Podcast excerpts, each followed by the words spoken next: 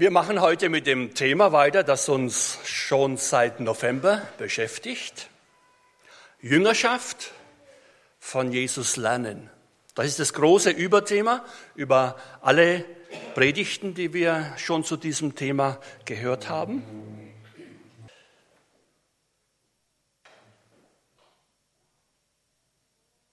Wie Jesus seine Jünger berief, damals vor zweitausend Jahren, so tut er es auch heute noch. Nachfolger von Jesus, sein Jünger, ein Christ wird man durch den Ruf von Jesus, den wir hören. Folge mir nach. Und das kann ganz unterschiedlich aussehen. Der eine wird durch einen Bibelvers angesprochen, die andere durch eine Predigt, eine Andacht, in der Jungschar, im Jugendkreis, in der Bibelstunde oder sonst wo von einem anderen Menschen. Manche wachsen von Kind an in den Glauben hinein. Andere können erzählen, an diesem und jenem Tag habe ich mich für Jesus entschieden. Seitdem lebe ich im Glauben an ihn. Aber alle haben gemeinsam, dass Jesus den Glauben in ihnen angezündet hat und die Wiedergeburt geschenkt hat. Von da an wollten wir nicht mehr ohne Jesus leben. Das Leben mit Jesus nennen wir Jüngerschaft, weil wir seine Jünger, seine Schüler sind und ein Leben lang von ihm lernen. Jesus sagt seinen Jüngern, lernt von mir. Bestimmt von mir her eure Jüngerschaft. Aber die Jüngerschaft, das Leben mit Jesus ist nicht immer einfach. Sie ist herausfordernd. Es lauern Gefahren. Und so lautet das Thema für heute Morgen, worauf wir achten sollten: Gefahren, vor denen Jesus uns warnt. Jetzt ist es Winter. Stellt euch vor, ihr müsst morgens aus dem Haus, zur Arbeit, zum Einkaufen. In der Nacht hat es gefroren und es ist glatt.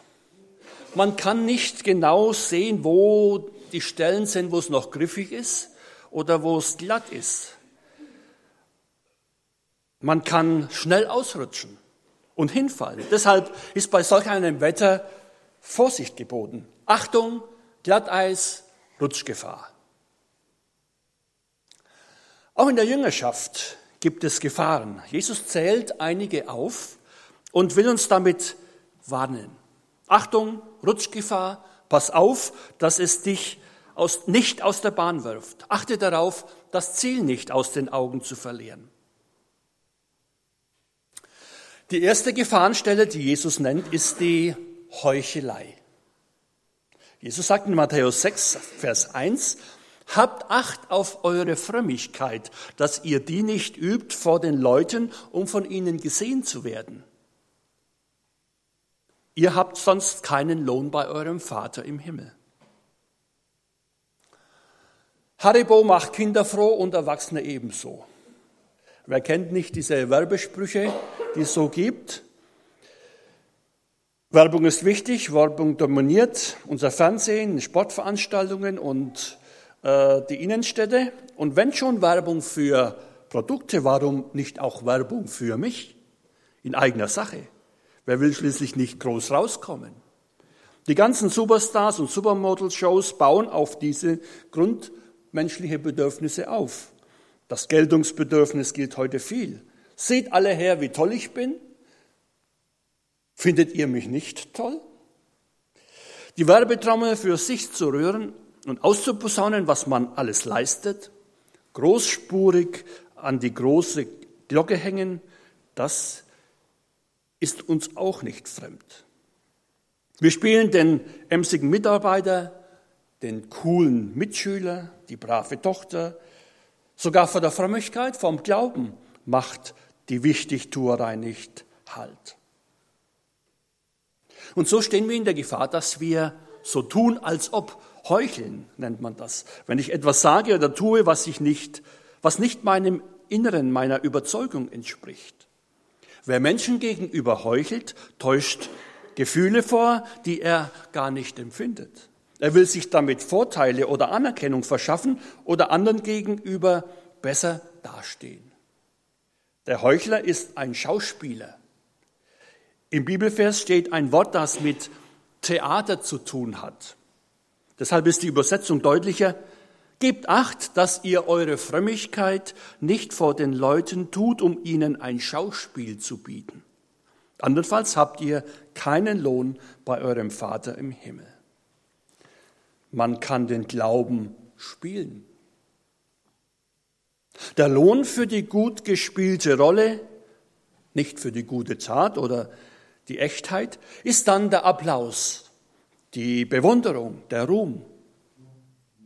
Weiter hinaus denkt der Heuchler nicht. Und nun nennt Jesus in Matthäus sechs drei Bereiche, wo wir in der Gefahr stehen, zu heucheln, zu tun als ob. Das ist einmal beim Spenden. Wenn du nun spendest, wenn du Almosen gibst, sagt Jesus, sollst du es nicht vor den Leuten ausposaunen lassen, wie es die Heuchler tun in den Synagogen und auf den Gassen, damit sie von den Leuten gepriesen werden. Wahrlich, ich sage euch, sie haben ihren Lohn schon gehabt. Überlieferungen sagen, dass es, dass zur Zeit von Jesus im Tempel bei den Opferstöcken und den Spendenboxen ein Posaunist stand und erstmal richtig laut Musik gemacht hat, damit jeder sieht, hier hat einer was Gutes getan. Klar wollte man damit die Menschen motivieren, es so einem nachzumachen. Aber ebenso klar war solch ein Spender dann plötzlich der Held des Tages. Und so wird aus einem edlen Spender ein eitler Spender. Wir brauchen Spenden und Spender. Davon leben so gut wie alle freien Missionswerke. Und unsere Gemeinschaftsarbeit lebt von Spenden. Davon müssen ja unsere Hauptamtlichen und das ganze Haus bezahlt werden. Aber es gibt Leute, die nehmen ihr ganzes Selbstbewusstsein aus dem, was sie Gutes tun. Und natürlich hofft so jemand im Stillen darauf, dass Gott auch zuschaut oder Menschen zuschauen. Und dass Gott auch einen Lohn dafür gibt. Ich habe doch so viel Gutes getan, da muss doch Gott mit, mein, mit seinem Segen zu mir kommen. Und Jesus nennt das frommes Theater.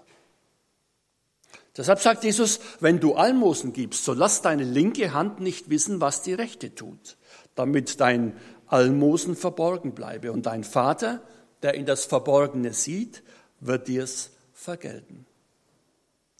Man kann sich vor Gott nichts verdienen. Und was Gott in seiner Ewigkeit zu bieten hat, übersteigt ohnehin all das, was abrechenbar ist. Aber jedes menschliche Handeln hat Folgen. Gott wird das Gute, das wir tun, belohnen. Nicht immer schon hier, aber auf jeden Fall in der Ewigkeit. Deshalb ist es ein ernstes Wort, was Jesus sagt von den Heuchlern. Sie haben ihren zweifelhaften Lohn, die Ehre, die Anerkennung der Menschen schon hier. Und deshalb haben sie in der Ewigkeit das nicht mehr zu erwarten. Ein warnendes Beispiel für so tun als ob sind Hananias und Safira. Ich erzähle es die Geschichte nicht. Sie steht in Apostelgeschichte fünf, kann man zu Hause nachlesen. Ein weiterer Bereich, wo wir in der Gefahr stehen zu heucheln, ist das Beten. Und wenn ihr betet, sagt Jesus, sollt ihr nicht sein wie die Heuchler, die gern in den Synagogen und an den Straßenecken stehen und beten, damit sie von den Leuten gesehen werden. Wahrlich, ich sage euch, sie haben ihren Lohn schon gehabt. Die Juden beteten meist im Stehen und dabei erhoben sie die Hände, so mit offenen Handflächen, aufwärts zum Himmel gewendet. Das öffentliche Gebet zu festgesetzten Gebetszeiten war schon ein Bekenntnis und hat Mut verlangt. Und noch heute vermittelt das Gebet der Juden an der Westmauer in Jerusalem einen Eindruck vom möglichen Ernst solcher Gebete. Auch das Gebet der Muslime in der Öffentlichkeit ist schon ein beeindruckendes Bekenntnis. Jesus kritisiert nicht, dass wir öffentlich beten, sondern die Absicht, von den Leuten gesehen zu werden. Schaut her, wie fromm ich bin, welche tollen Gebete ich formulieren kann, wie wichtig ich in der Gemeinde bin. Jesus fragt nach den Motiven für unser Gebet, nach unserer inneren Einstellung. Deshalb gibt er die Anweisung, wenn du aber betest, so geh in dein Kämmerlein, in dein Zimmer, schließ die Tür zu und bete zu deinem Vater, der im Verborgenen ist. Und dein Vater, der in das Verborgene sieht, wird dir es vergelten. Der Prophet Elisa hatte solch ein Zimmer. In zweiter Könige vier lesen wir, dass er immer wieder in die Stadt Sunem kam. Ein reiches Ehepaar wollte ihn in seiner Arbeit unterstützen und stellte ihm ein Zimmer in ihrem Haus zur Verfügung. In diesem Zimmer empfing er Menschen zur Seelsorge und er nützte es zum Gebet. Vers dreiunddreißig, er ging hinein und schloss die Tür hinter sich zu und betete zu Jahwe. Da war er ungestört, wurde nicht abgelenkt und konnte offen und ehrlich mit Gott reden. Das dürfen wir dem Propheten nachmachen. Das ist aber kein Widerspruch zum öffentlichen Gebet, sonst dürften wir im Gottesdienst gar nicht beten. Und auch das Vaterunser, das uns Jesus aufgetragen hat, ist ein gemeinsames und öffentliches Gebet.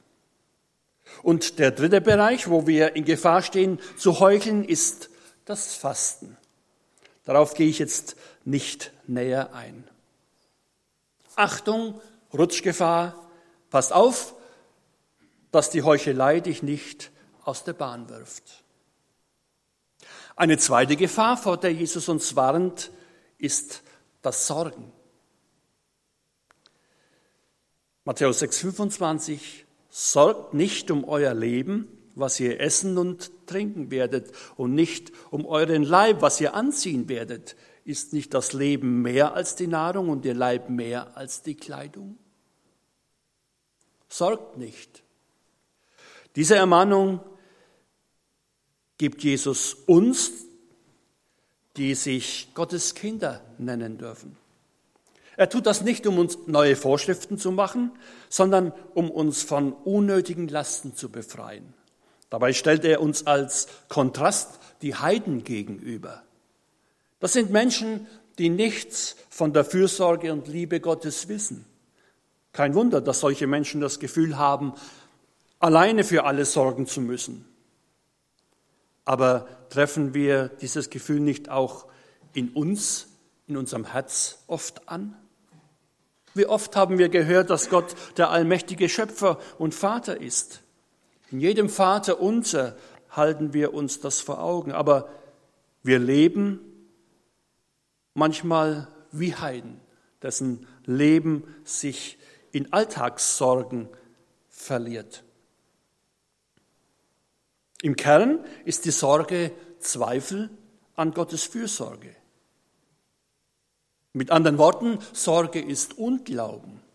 Gott kleidet sogar das Gras, sagt Jesus. Sollte er das nicht vielmehr für euch tun?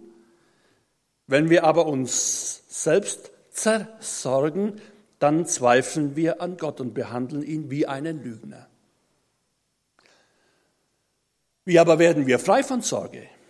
Dazu sagt Jesus, trachtet zuerst nach dem Reich Gottes, dann wird euch das andere alles zufallen. Und damit nennt Jesus indirekt Gott als den, der uns versorgt und uns die notwendigen Dinge schenkt und zufallen lässt. Das ist die erste Strategie gegen die Sorgen.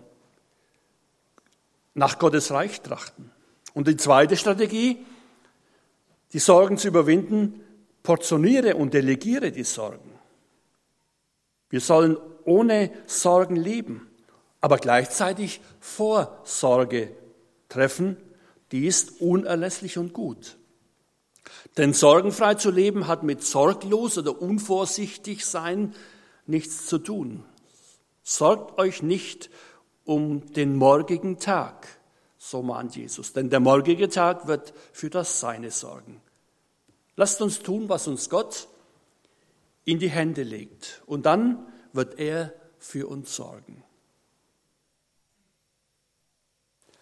Der dritte Punkt, worauf wir achten sollten, auf unser Herz.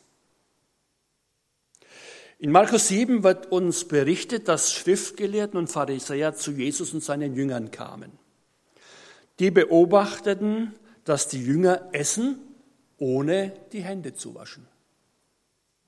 Dabei stört sie nicht, dass die, Jesus, die Jünger eventuell schmutzige Hände hatten. Nein, sondern dass sie die jüdischen Vorschriften und Reinheitsgebote nicht einhalten, die das fordern. In allen Ge- Religionen spricht, äh, spielt die Reinheit eine große Rolle. Jeder Mensch spürt irgendwie, dass er vor Gott ein Sünder ist, auch der heidnische Mensch. Und so liegt es nahe, eigene Reinheitsgebote und Vorschriften zu erfinden.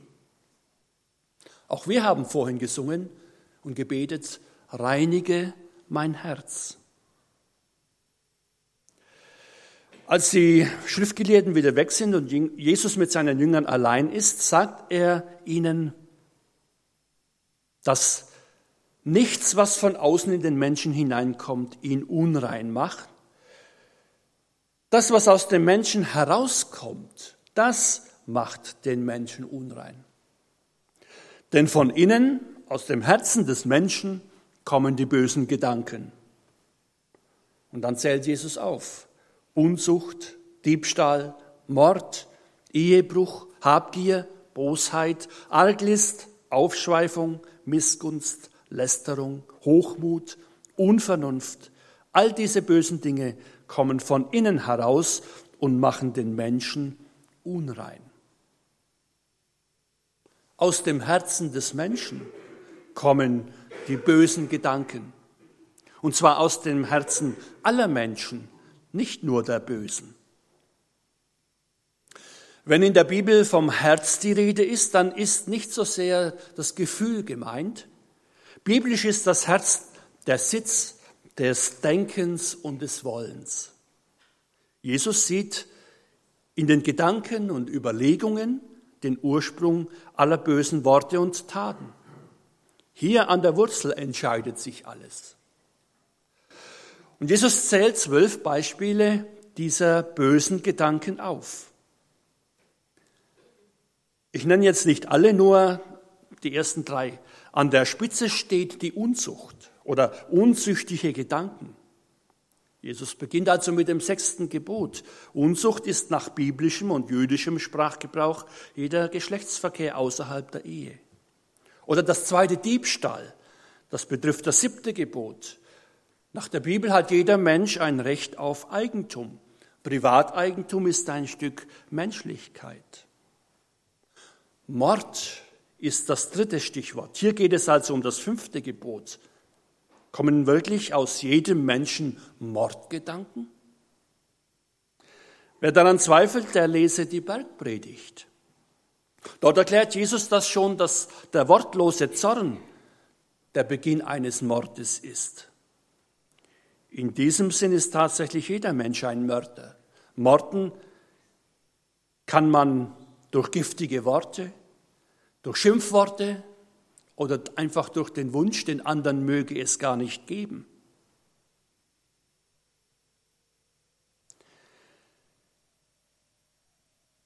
Wer hat nicht wenigstens eine, einen dieser bösen Gedanken nicht schon gehabt? Wir haben ein böses Herz, wir sind Sünder, wir sind unrein. Das Evangelium, die gute Botschaft ist, Jesus ist für uns gestorben und hat unsere bösen Gedanken und Taten auf sich genommen und getragen. Es gibt Vergebung, es gibt einen Neuanfang. In Römer zwölf, zwei sagt Paulus, stellt euch nicht dieser Welt gleich, sondern lasst euch verändern durch Erneuerung eures Denkens. Damit ihr prüfen könnt, was Gottes Willen ist, nämlich das Gute und Wohlgefällige und Vollkommene. Diese Veränderung unseres Denkens geschieht, wenn wir bei Jesus bleiben, in seiner Jüngerschaft. Hab Acht auf deine Gedanken und bring sie zu Jesus. Er will dich durch den Heiligen Geist verändern. Achtung, Rutschgefahr. Ein weiterer Punkt, der uns aus der Bahn werfen kann: Ablehnung und Hass von außen. Jesus sagt in Johannes fünfzehn, wenn euch die Welt hasst, so wisst, dass sie mich vor euch gehasst hat. Wärt ihr von der Welt, so hätte die Welt das ihre lieb. Weil ihr aber nicht von der Welt seid, sondern ich euch aus der Welt erwählt habe, darum hasst euch die Welt. Auch wenn bei uns die Ablehnung von Christen im Gegensatz zu anderen Teilen in der Welt keine extremen Formen annimmt, kann sie dennoch für den Einzelnen sehr schmerzlich sein. Schnell wird man als Glaubender zum Außenseiter abgestempelt und ausgegrenzt, was für Jugendliche besonders schlimm sein kann. Es kann sein, dass man in der Schulklasse als Christ alleine dasteht und eben bei manchen Dingen nicht mitmachen kann. Aber auch als Erwachsene sind wir sehr verletzlich und angreifbar, wenn alle anderen eine andere Meinung haben als wir. Ablehnung kann dazu führen, dass die, wir die Jüngerschaft bei Jesus verlassen, weil der Druck zu groß wird. Oder dass sich jemand aus der Welt ins Private, in die Gemeinde zurückzieht. Wir sollen aber Licht und Salz in der Welt sein, bei den Menschen. Die Frage kann auch sein: Fallen wir überhaupt noch als Fremdkörper in dieser Welt auf? Oder haben wir sie so liebgewonnen, dass unser Profil als Glaubende gar nicht mehr erkennbar wird? Woran, worin unterscheiden wir uns als Glaubende von der Welt? Kann uns die Welt als Glaubende irgendwo und irgendwie erleben und erkennen? Ein weiterer Punkt, vor dem Jesus uns warnt: Unversöhnlichkeit. Matthäus achtzehn, da trat Petrus zu ihm und fragte: Herr, wie oft muss ich denn meinem Bruder, der an mir sündigt, vergeben? Genügt siebenmal? Und Jesus sagte zu ihm: Ich sage dir nicht siebenmal, sondern siebzigmal siebenmal. Und dann erzählt Jesus die Geschichte von einem König, der, der von seinem Knecht die Schulden einfordert. Weil er sie nicht begleichen kann, erlässt er ihm die Schuld.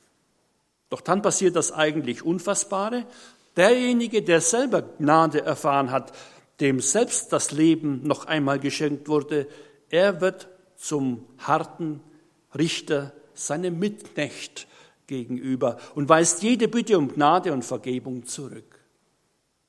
Dieses Verhalten hat zur Folge, dass er noch einmal zum König muss und dort sein Urteil empfängt. Jesus sagt: So wird auch mein himmlischer Vater an euch tun, wenn ihr einander nicht von Herzen vergebt, ein jeder seinem Schwester, seiner Schwester, seinem Bruder. Da ist jemand mit seinem Nachbarn zerstritten, wegen zwei Gläsern Marmelade, die er der andere nicht genug gewürdigt hat. Und das hindert das Miteinander. Oder Familien brechen wegen Erbangelegenheiten auseinander, weil keiner nachgeben kann.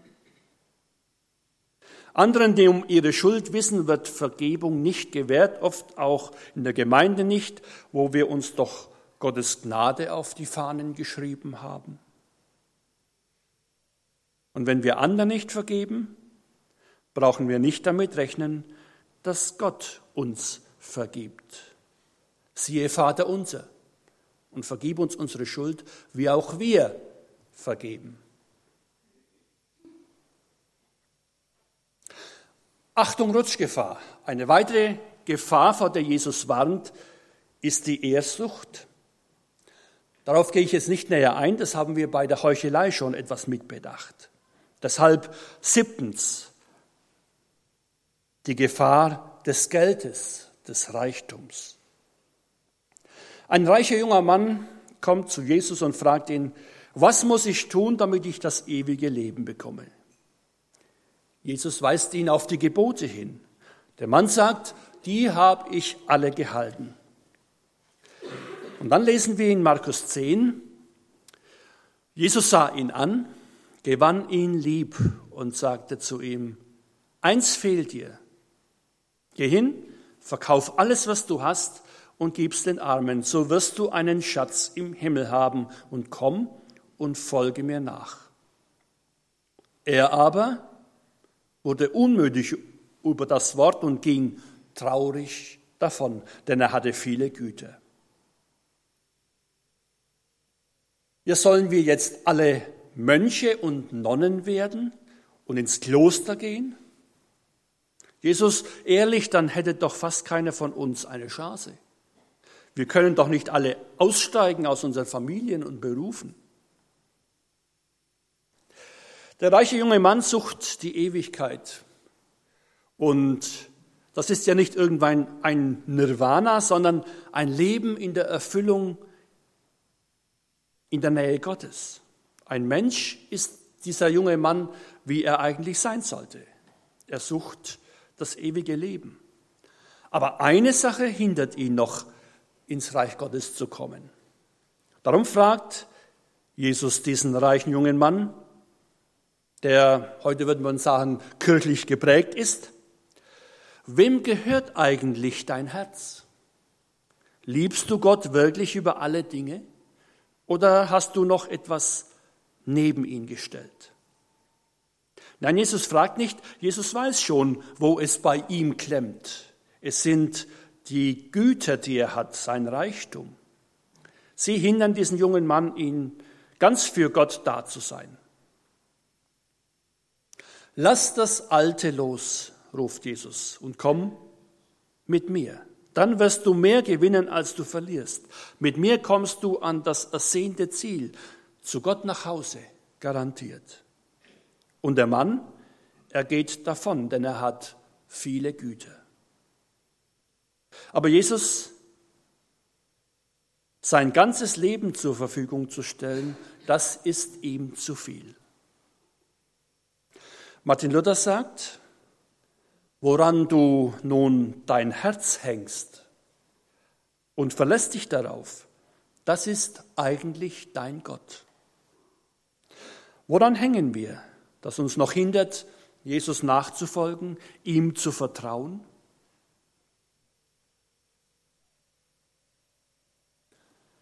Das Thema war heute, worauf wir achten sollten. Im Winter gibt es Glatteis, gibt es rutschige Stellen. Achtung, Rutschgefahr.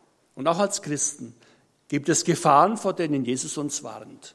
Er will uns in seiner Jüngerschaft haben und darin halten, damit wir von ihm lernen, ein ganzes Leben lang. Ich habe ein solches Arbeitsblatt erstellt, da stehen die Bibelstellen nochmal drauf, Sätze dazu, die lege ich hinten aus. Wer da eins mitnehmen will, darf es sich bedienen. Amen.